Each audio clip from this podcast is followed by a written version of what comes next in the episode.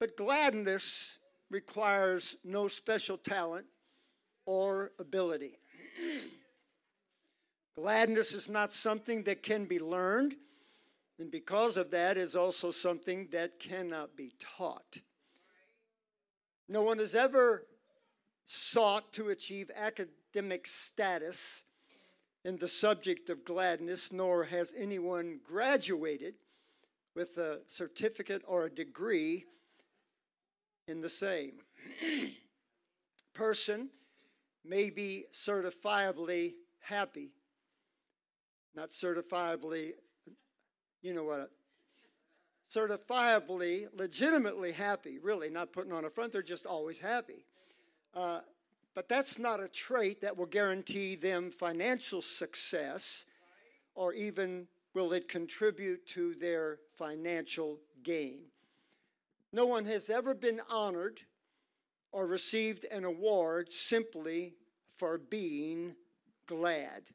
I can tell you I'd rather be around a glad person than around a sad person or even a mad person.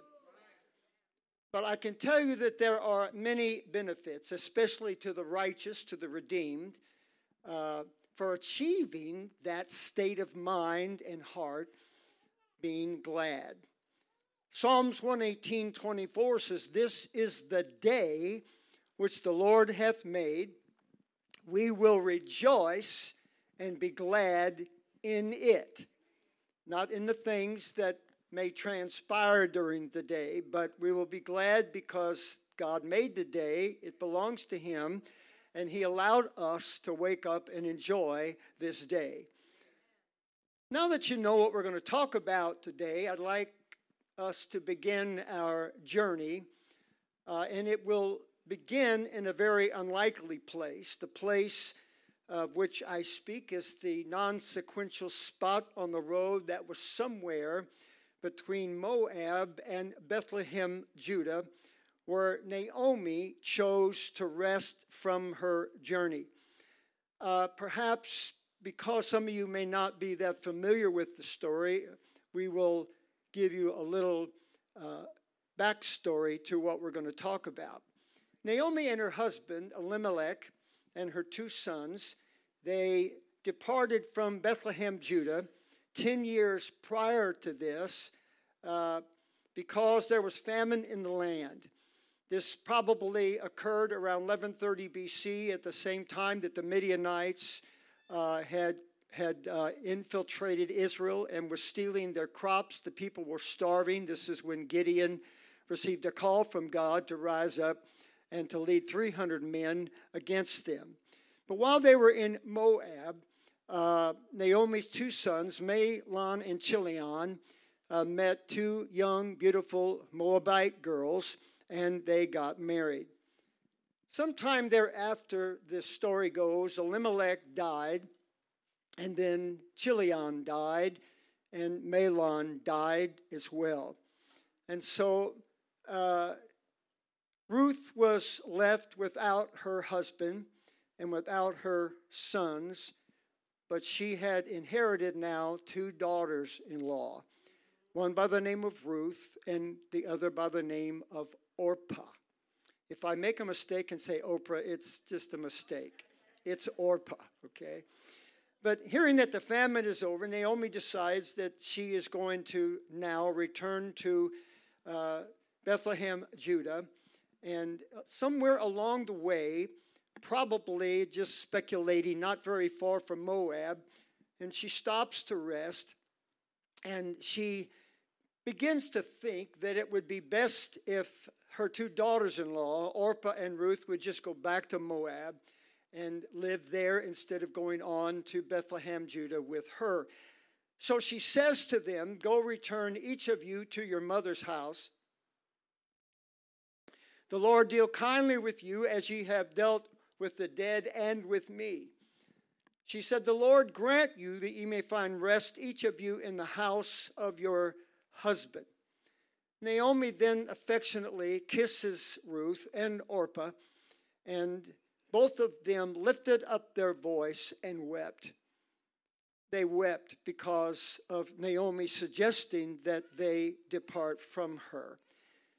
Determined to go with Naomi, uh, they made their appeal and they said to her, Surely we will return with thee unto thy people. Naomi, however, was persistent.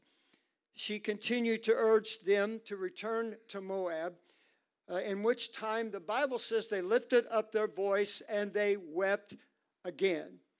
But as they wiped the tears from their eyes, the Bible says that Orpah kissed her mother in law, but Ruth cleaved unto her.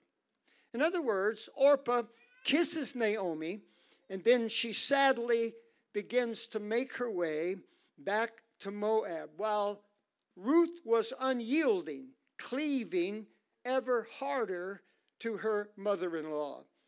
The word cleave here is the same word that's used in Genesis 2:24 where it says therefore shall a man leave his father and his mother and shall cleave unto his wife. And some people make uh, misread that and they believe that the husband cleaves the wife. That's not what it says. That would be that would end the marriage. The word cleave is a very strong word and it means that that, uh, that Ruth had a very firm grip on what had become her purpose in life, and she was not about to let it go or to let Naomi go, no matter what Naomi said. Even though the focus of her affection said, Ruth, go back to Moab, Ruth refused to do so.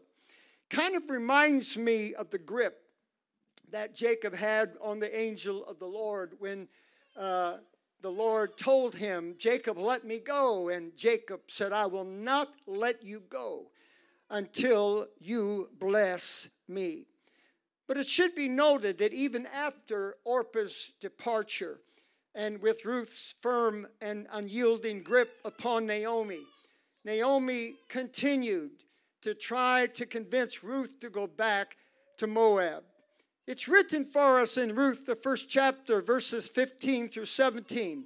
And she said, Behold, thy sister in law is gone back unto her people and unto her gods. Return thou after thy sister in law. Ruth said, Entreat me not to leave thee, or to return from following after thee. For whither thou goest, I will go, and where thou lodgest, I will lodge. Thy people shall be my people, and thy God my God. Where thou diest, will I die, and there will I be buried. The Lord do so to me, and more also, if aught but death part thee and me. Ruth's undying commitment to Naomi reveals the depth of love and devotion that she had for her mother in law. She had no idea what lifestyle would be like in Bethlehem, Judah. She knew nothing about the God of Abraham, Isaac, and Jacob. And yet she loved Naomi so much, she was willing to accept whatever came down the road. The next three chapters of the book of Ruth, as Paul Harvey would say, tell the rest of the story. It's been alluded to recently about Ruth Ruth would go on to meet a man by the name of Boaz, which turned out to be a kinsman redeemer. And she would end up marrying this man and end up in the lineage through which the Messiah would be born. Henceforth, Ruth became part of the royal and sacred bloodline of Jesus Christ. This little girl from Moab gave birth to Obed. I know many of you know this already. Obed gave birth to Jesse, and then Jesse gave birth to David, which means that Ruth was the great great grandmother of King David. Now we know a lot about Ruth, what happened to her, and so on. But the question is whatever happened to Orpah? What happened to that Orpah that kissed her mother in law, and with tears in her eyes, turned her back upon Bethlehem, Judah, and walked back into Moab. If you're expecting me to answer the question, You will be disappointed today because after Orpah kissed Naomi and began her descent back to Moab, she is never heard from again. She is never heard from again. Her name does not appear anywhere in the scriptural lexicon after that moment. She walked away into spiritual obscurity and virtually disappears from the biblical and from the historical landscape. Somewhere between the world that she was leaving behind and the world that she was going to, Orpah was persuaded to turn around and go back. But I wonder how many precious apostolic believers like Orpah have turned around and walked away from God, never to be heard from again. Perhaps somebody is watching online that's turned around and walked away from God. You're getting close now by watching this service. But the next thing you need to do is to walk in the doors of this apostolic church and give your life back to God. I've heard people say, I left the church, I didn't leave God. That is virtually impossible. You cannot do that. I also wonder how many apostolic men, women, boys, and girls are at this very moment standing in the exact same place as Orpah, contemplating a decision that will have eternal ramifications. Every prodigal that ever walked out of the doors of the apostolic community of an apostolic church, they contemplated this before they ever left the kingdom of God. But I'm here to tell you, God loves you anyway.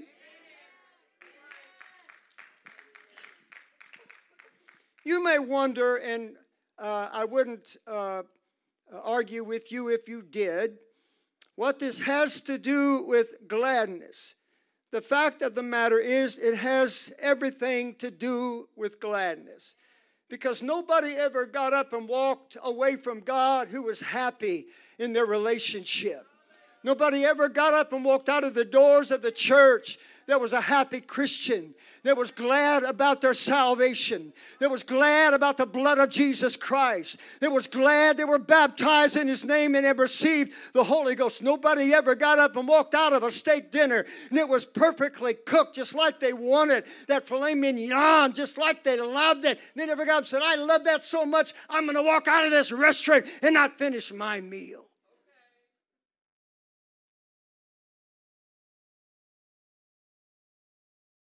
It could be said that Orpah did not know what she was giving up, and this may be true. But the same can also be said about those that have walked away from God. It could also be said about those that walked away from God. Well, they didn't know what they're giving up. Well, we hear about it all the time. But you will only you will only receive what you believe. If you don't believe, none of this is going to matter to you because faith comes by hearing. You have to believe this for it to really count. Do we dare go to Judas Iscariot and use him to establish the paradigm? Judas was a member of a ragtag and eclectic group of men, and they, they followed the so called Messiah from place to place. He had no idea that at that present time that 12 thrones were being prepared in heaven upon which he and the other 11 apostles would sit near the throne of God for all eternity. He couldn't see that. He didn't know that. All he saw was what was in front of him. But there's more to this than what you see. There's more to this than what you even know that's going on in this room. What you see is the tip of the iceberg. There's a spirit world where the unseen things of God are being revealed. Judas could only see this small group of men whom he believed would fade into the dust of history like every other religious group before them. and so unhappy with his perceived insignificance, Judas sold his place among the twelve, his seat in heaven for 30 pieces of silver, four months' wage. He sold it for four months' wages because he was not glad about his role, his position, his title, his future. So instead of being seated adjacent to the throne of God, he was hurled headlong into the flames of hell. No one has ever turned away from God, actually, really knew what they were walking away from. Hebrews chapter 10, 35 through 39 says, Cast not away, therefore, your confidence, which hath great recompense of reward. I want to tell somebody, I just feel it in the Holy Ghost. If you think it's bad now serving God, wait till you get out there and you don't have Him in your life. There's somehow people begin to believe that if I go out there, things will be better. They will never be better than they are in here. Cast not away, therefore, your confidence, which hath great recompense of reward. For ye have need of patience, that after ye have done the will of God, ye might receive the promise. For yet a little while, and he that shall come will come and will not tarry. Now the just shall live by faith. But if any man draw back, my soul shall have no pleasure in him. But we are not of them who draw back unto perdition, but of them that believe to the saving of the soul. You know what? I'm more than halfway now. There's no going back for me. I'm way past the halfway point. There's no going back for me.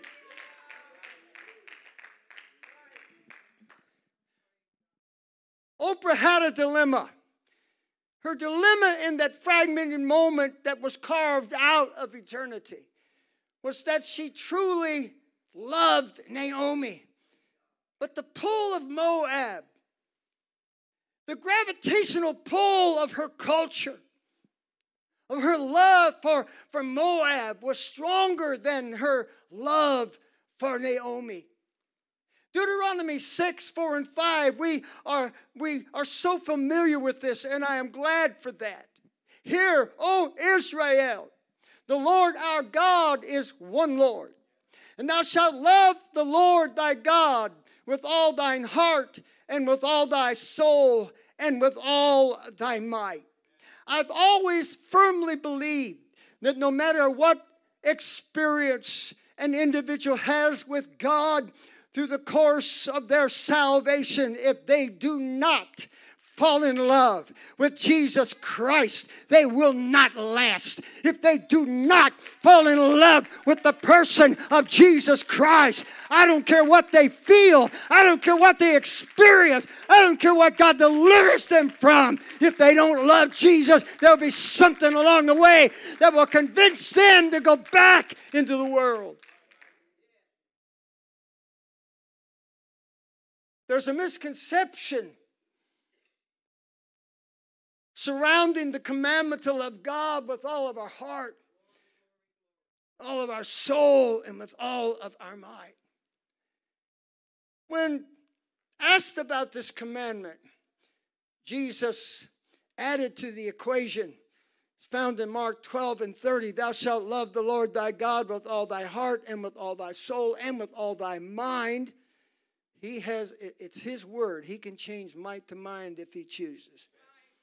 And with all thy strength. This is the first commandment. I found myself one time saying unto the Lord that I love you, Lord, with all of my heart, mind, soul, and strength. And the Holy Ghost checked me and said, Are you sure about that? But there's an erroneous and false assumption that the commandment to love God is mandated by an egotistical, overbearing God that demands, absolutely, he demands our affection. It may shock some of you to believe or know, to find out, that the Almighty, ever present, omniscient, all powerful, all knowing God wants you to love Him. I mean, really? You really? That's really, you care about that? He wants to be loved. I mean, God needs to be loved. He wants that. Why do you think He made man to begin with? But He also said something else. It's in John 14, 15. If you love me, keep my commandments.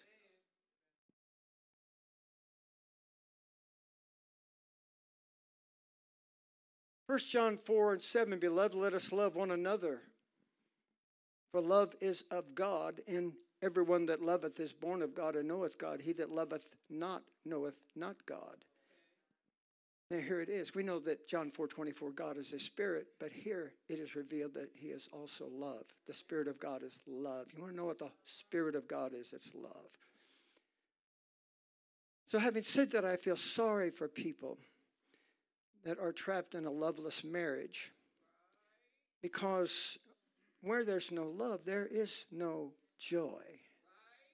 There's no love, there's no bliss, there's no gladness, there's no happiness, there's no contentment, there's no fulfillment, there's no consolation. Many of the things that we hope that we will discover and enjoy and experience through the course of our marital relationship. But the marriage contract does not, nor can it, guarantee love and affection between a man and a woman or between a husband and a wife. You can dangle the contract, you can pull it out every day and hold it up to your spouse or even read it yourself. But it's not going to guarantee that that relationship will be one based on love, respect, and affection. So God created us so that human love and devotion can only to exist when we choose it to exist. It can only exist in accordance with our free will or when it is our personal choice. I cannot make you love me, and you cannot make me love you.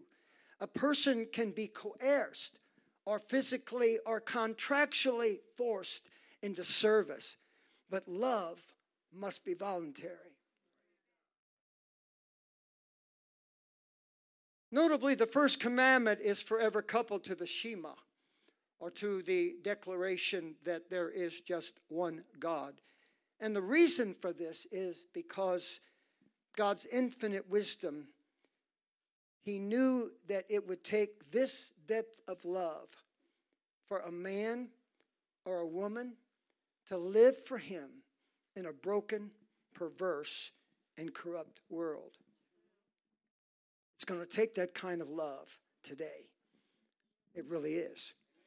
So, within the menagerie of things that has tried to strip you away from God through the years, I'm going to tell you right now your unmitigated love for God is the one thing, that one bond that can never be broken. 1 John 2:15 love not the world neither the things that are in the world. Any man love the world the love of the Father is not in him. For all that is in the world, the lust of the flesh, the lust of the eyes, the pride of life is not of the Father, but is of the world, and the world passeth away, and the lust thereof, but he that doeth the will of God abideth forever. So the issue is not just to love God, it is to love him enough. To love him enough to serve him. And that is what introduces us to the true heart of what we are going to speak to you over the next few minutes. Romans 12 and 1. I beseech you, therefore, brethren, by the mercies of God, that ye present your bodies a living sacrifice, holy, acceptable unto God, which is your reasonable service. I want to point out to you that Paul did not project God's anger, God's wrath, or God's judgment when he implored believers, this particular letter to the Roman church, when he implored them to present their bodies a living sacrifice and to commit themselves to reasonably serve the living God. His behest was made on the basis of God's mercy. Ladies and gentlemen, that's what we are here on. We are here on the basis of God's mercy. We're not ignorant and, and, we're, we're very aware of, of the alternative to heaven.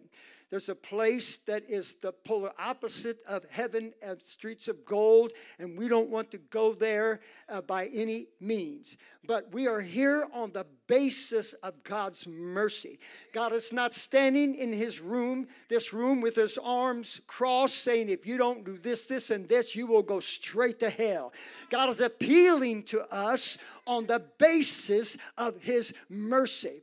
When you love God with all of your heart, all of your soul, all your mind, and all of your strength. Nothing that God will require of you as a believer will seem to be unreasonable.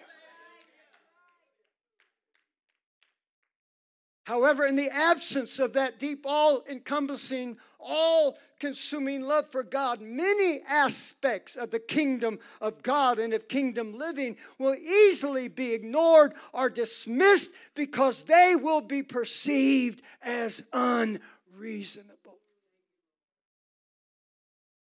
And I've come to discover this on my own that those that consider these things to be unreasonable also consider them to be unnecessary.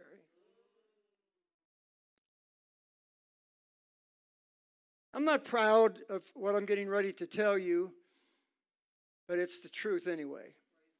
When I was in high school, I could care less about learning anything. I wasn't interested in what was taught in history class or any other class for that matter. Two plus two is four, and that's all I need to know about math. I want to give out special thanks, accolades to Cliff's Notes, because Cliff's Notes is what got me through high school and got me a high school diploma. Not proud of it. They, they should have actually put that on my diploma. But they didn't know, you see. So all I was interested in was how to pass the next test and, and how to get to the next grade. And I was good at it. I was. I was good at it. Finally got all the way through high school and did a little bit of college, and I entered college with the same attitude. See, here's the deal a lot of people, the reason I am, am, am being transparent with you, showing how ignorant I used to be, a lot of people, all they want is for us to give them the Cliff's Notes version of the Bible. Just give us enough information to pass the test. Just give us enough information to get from here into heaven. I don't, I'm not interested in the details. It's not that I want to learn a lot along the way. I just want to know how to pass the final exam. When I took Western Civ in college, first year of college, they, the textbook was this thick. You needed a microscope to read the words. Not a magnifying glass wouldn't do it. And so all of the tests under this one professor were essay tests.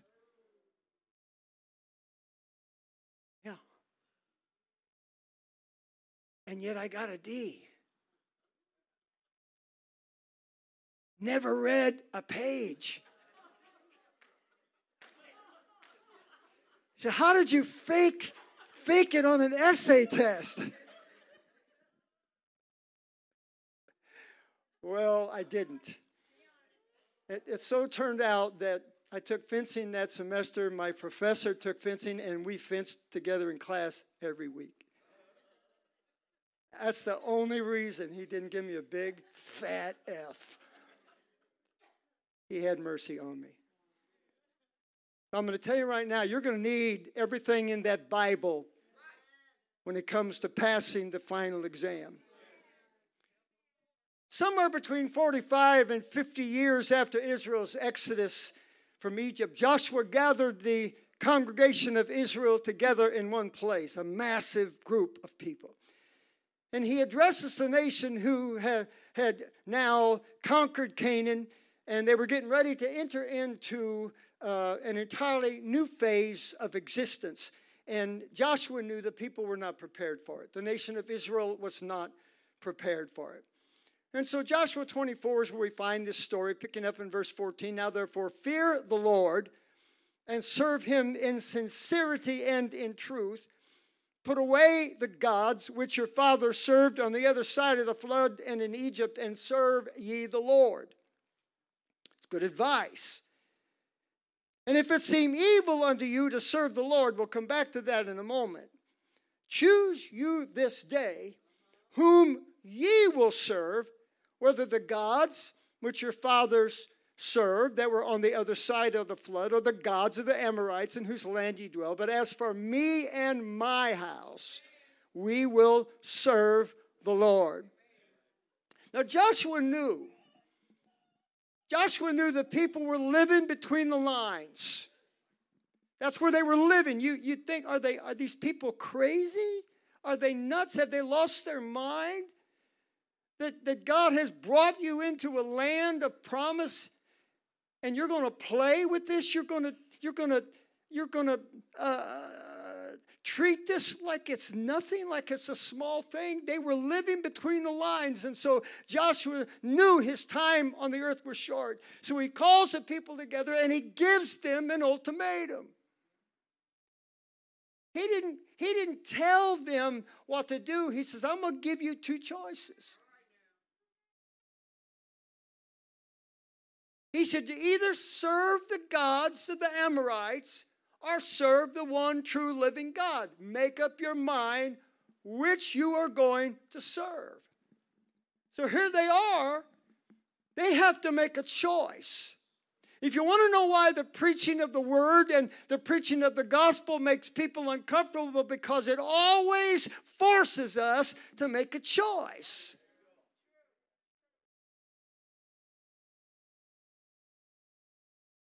And you've got to know that indecision is your decision. I'm not going to choose today. That is your decision. It quickly became clear to Israel as Joshua spoke to them so directly and so candidly that God would no longer tolerate vacillation between two vastly different forms of worship. He would also not accept any degree of compromise. This is it. The gauntlet has been thrown down. The line has been drawn in the sand. You're either in or you're out. You're either you're going to either worship the gods of the Amorites or you're going to serve the one true living God. But you have to choose today. Can we can we sleep on it? No. Can we talk it over on the no. Well, I guess so, but still you have to decide today. But there's another aspect that Joshua's charge that complicates the situation even more. Before he charged them and told them they had to choose between the, either gods of the Amorites or the true living God, he says this to them If it seems evil to you to serve the Lord, I don't know if you've ever noticed that before. If it seems evil unto you to serve the Lord, then serve the gods of the Amorites or choose to serve the one true living God. This is important on a number of a number of levels. First of all, Joshua knew that their perception of serving God would be one of the main criteria for how they would make their choice. I'm going to say this and I'm maybe I shouldn't. He said, no.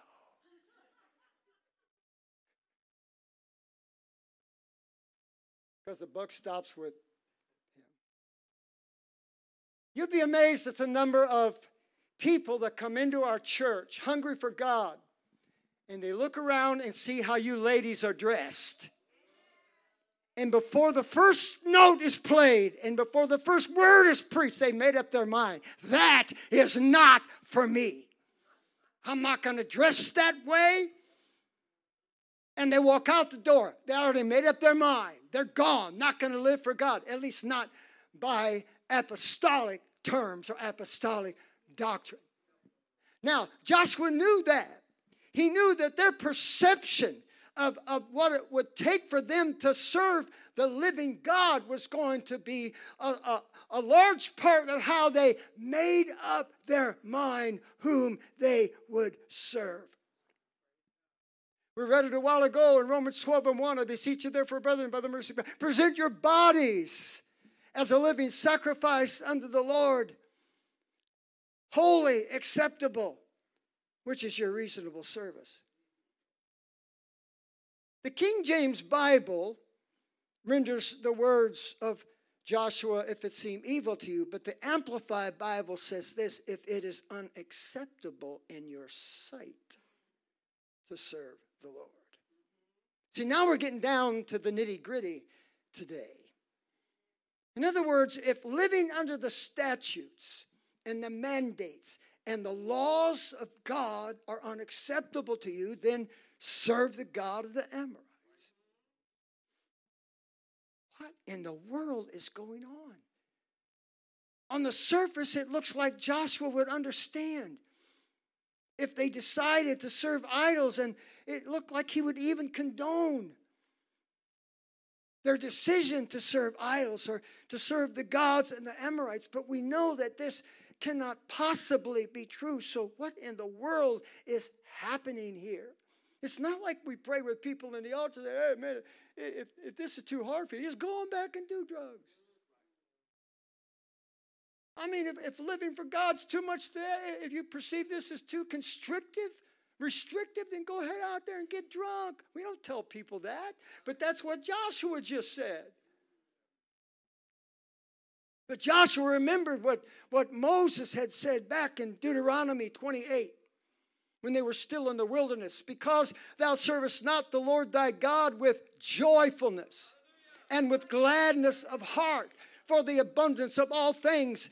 The repercussions are in verse 48 Therefore shalt thou serve thine enemies, which the Lord shall send against thee in hunger and in thirst and in nakedness and one of all things, and he shall put a yoke of iron upon thy neck until he have destroyed thee. See, the people thought that as long as they dotted all of the I's and they crossed all of the T's of the ceremonial law, that that would satisfy God, but they really didn't know God. Joshua knew that if the people did not serve the Lord with joyfulness, and if he did not, they did not serve him with gladness, that God would not accept their sacrifice. David understood this very well after his uh, sinful act with Bathsheba.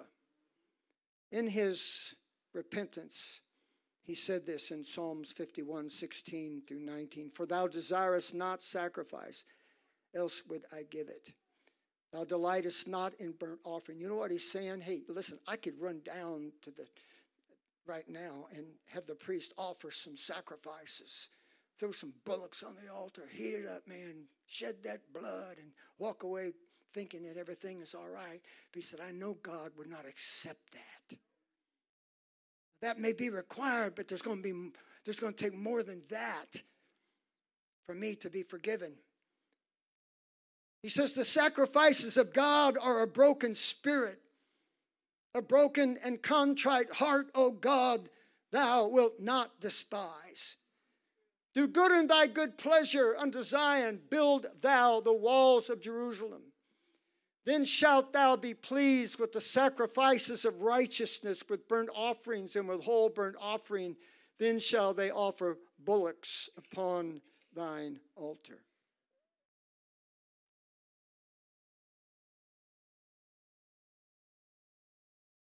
I imagine we could convince just about everybody here that hasn't been baptized to get baptized if we pulled out a 45 caliber and held it to the temples.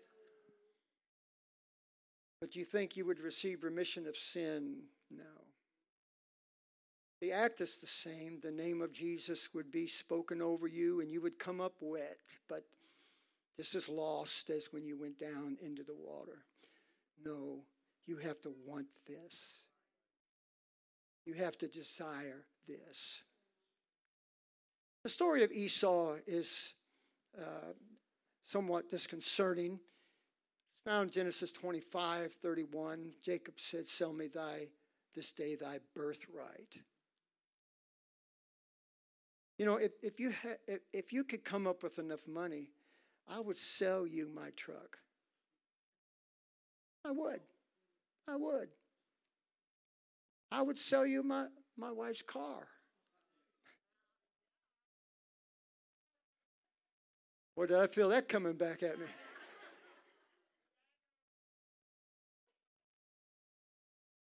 they call all the time, Would you sell your home? Give me enough money, I will, yeah. Yeah. But there are things that I will not sell. My wife being one of them, Bree being one of them, John being one of them, my soul being one of them, my salvation. There are a lot of things that are not for sale. because I'm happily married. I, love my family. I love the people of God. I love Jesus. I love my salvation. You don't sell the things that you truly love because those things are not replaceable. Verse 32 Esau said, Behold, I am at the point to die. He's exaggerating, by the way. And what profit shall this birthright do to me? Jacob said, Swear to me this day. And he swore unto him, and he sold his birthright unto Jacob. Then Jacob gave Esau bread and pottage of lentils, and he did eat and drink, and rose up and went his way. Thus Esau despised his birthright. He despised. It turns out that Esau wanted the material blessings. He wanted the paternal power that came with the birthright, but he wanted the authority, but he did not want the responsibility that rested upon his shoulders as being the firstborn. See, a lot of people welcome the virtues and the blessings that come with salvation, but they despise, or let me say, resent the mandates of faithfulness, holiness, and separation. Oh, give me the blessing. Oh, lay hands on me when I'm sick. Or pray with me when I'm going through a trial or a tribulation. But they resent the mandates that uh, rest upon every man, woman, boy, and girl that's born again into the kingdom of God. You better get more than the cliff notes because you're going to be judged by what's written in that book. God is not drawn to the Esau's of the kingdom. He's drawn to those that enjoy his presence. If prayer is a drudgery, you haven't fallen in love yet. If worship is a drudgery, you haven't fallen in love yet. If reading the word is a drudgery, then you haven't fallen in love yet. My God. My God. 2 Corinthians 9 and 7, I have to hurry. Every man according as he purposeth in his heart, so let him give, not grudgingly or of necessity, for God loveth a cheerful giver. The Greek word for uh, cheerful is hilaros, from which we get the word hilarious. Doesn't mean that you're supposed to be hilariously giddy when you give. It's not, it doesn't mean that at all. But even if, I don't want to say you, let's just hypothetically, a person is the highest contributor in a local church. If that person, regardless of the huge amount of money they give to the church, is resentful about resentful about having to give, then they will miss the greatest blessing that is involved in giving, that person will profit from the law of sowing and reaping, even though they don't enjoy giving, because the law of sowing and reaping it's a spiritual law that cannot be reversed or refuted. But God does not just love the giver. God loves the cheerful giver. He does not just love the biggest giver. He loves the cheerful giver. So, gladness in giving garners you two things. First, the affection of God, and secondly, his full attention.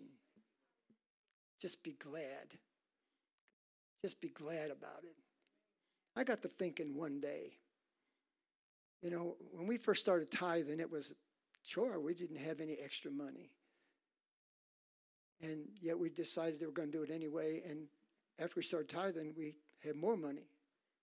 It's just God's principle, folks. It's not math, it's, it's a principle, spiritual principle. But I got to thinking I mean, the money that we have saved from not buying jewelry, makeup, booze, beauty salon. Uh, did I leave anything out? Bikini.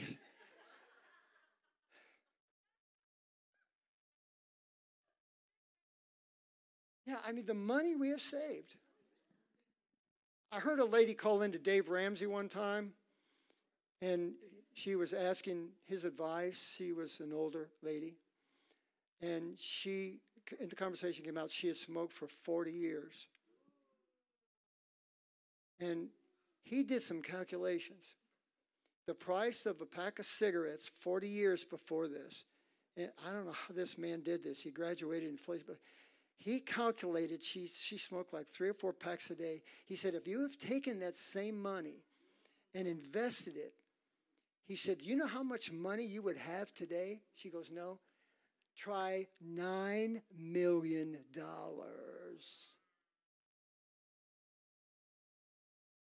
I'm glad about giving. My wife comes home with a new outfit. I'm just happy as a lark. Because she always walks in and says, You want to know how much money I saved you?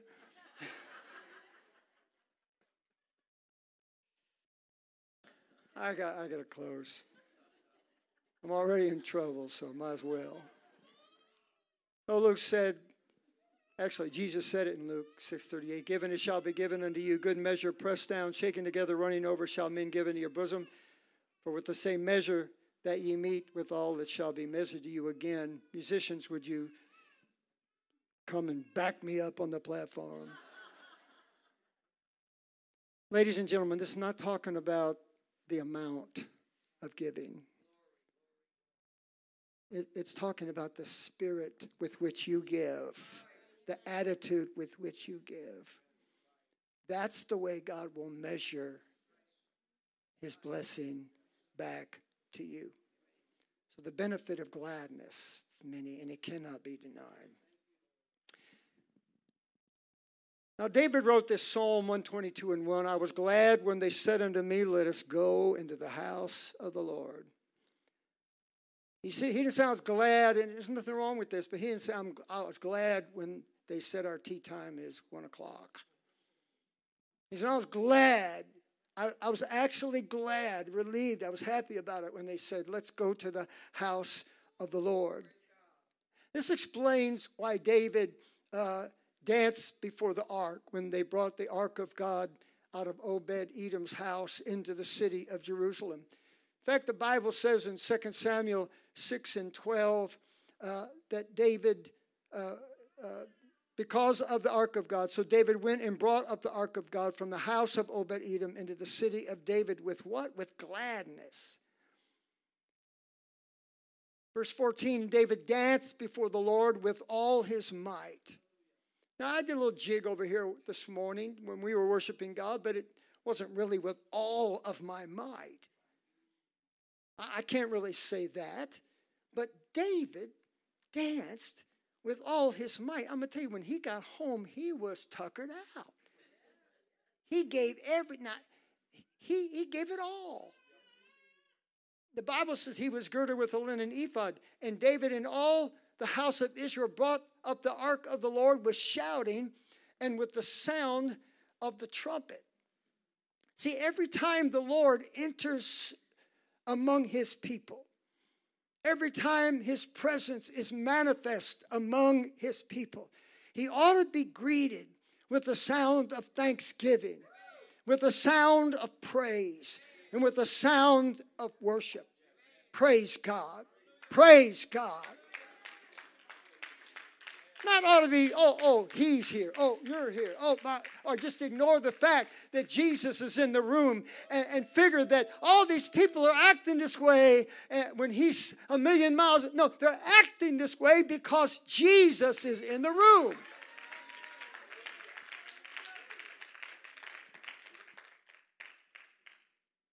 And I've always heard that angels can't sing with us. Hogwash. Hogwash. Who said angels can't sing with us? Listen to this Revelation 7, verse 11. And all the angels stood round about the throne and about the elders and the four beasts and fell before the throne on their faces and worshiped God. Wow.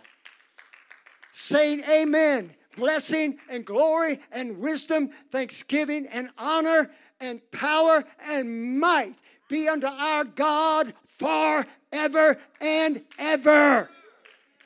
You think the angels don't sing with us? You think there's not a choir that sings among us when we praise the Lord? Oh, you're wrong, my friend. They sing right along with us.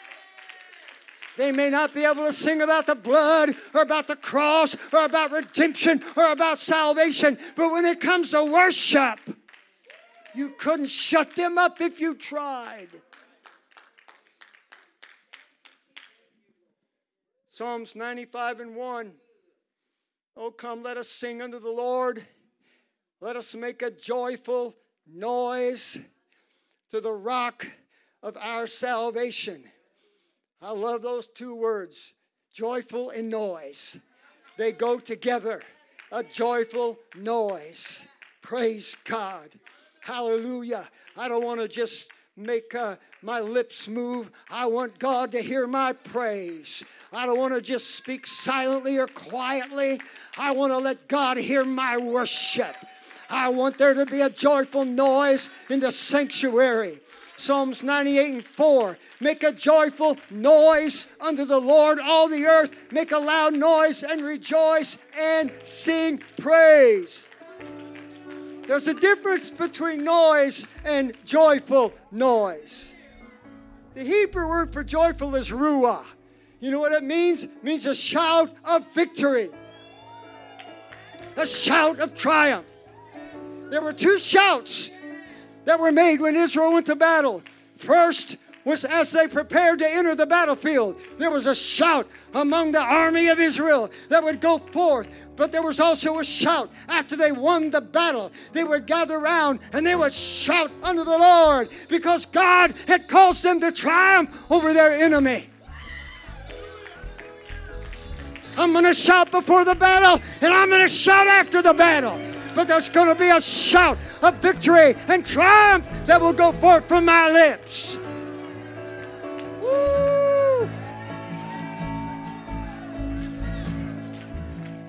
You say, I haven't won the battle yet. Go ahead and shout anyway. Because you know what that'll do? It'll tell God, I trust you. I trust you, Lord. You're going to bring me through. I'm going to walk upon serpents and scorpions. I'm going to shout the victory.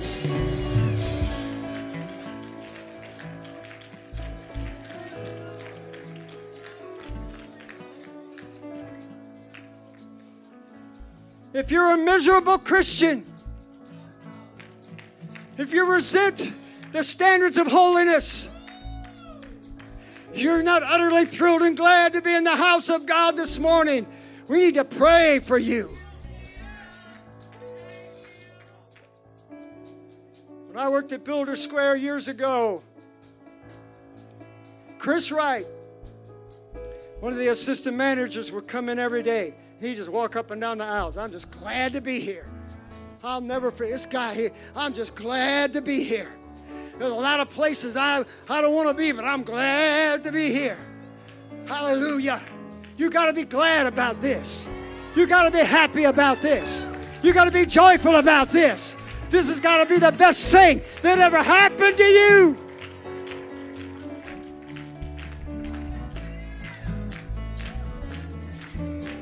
Come on, let's gather and worship. Let's gather and be glad. You might be going through hell, but not right now.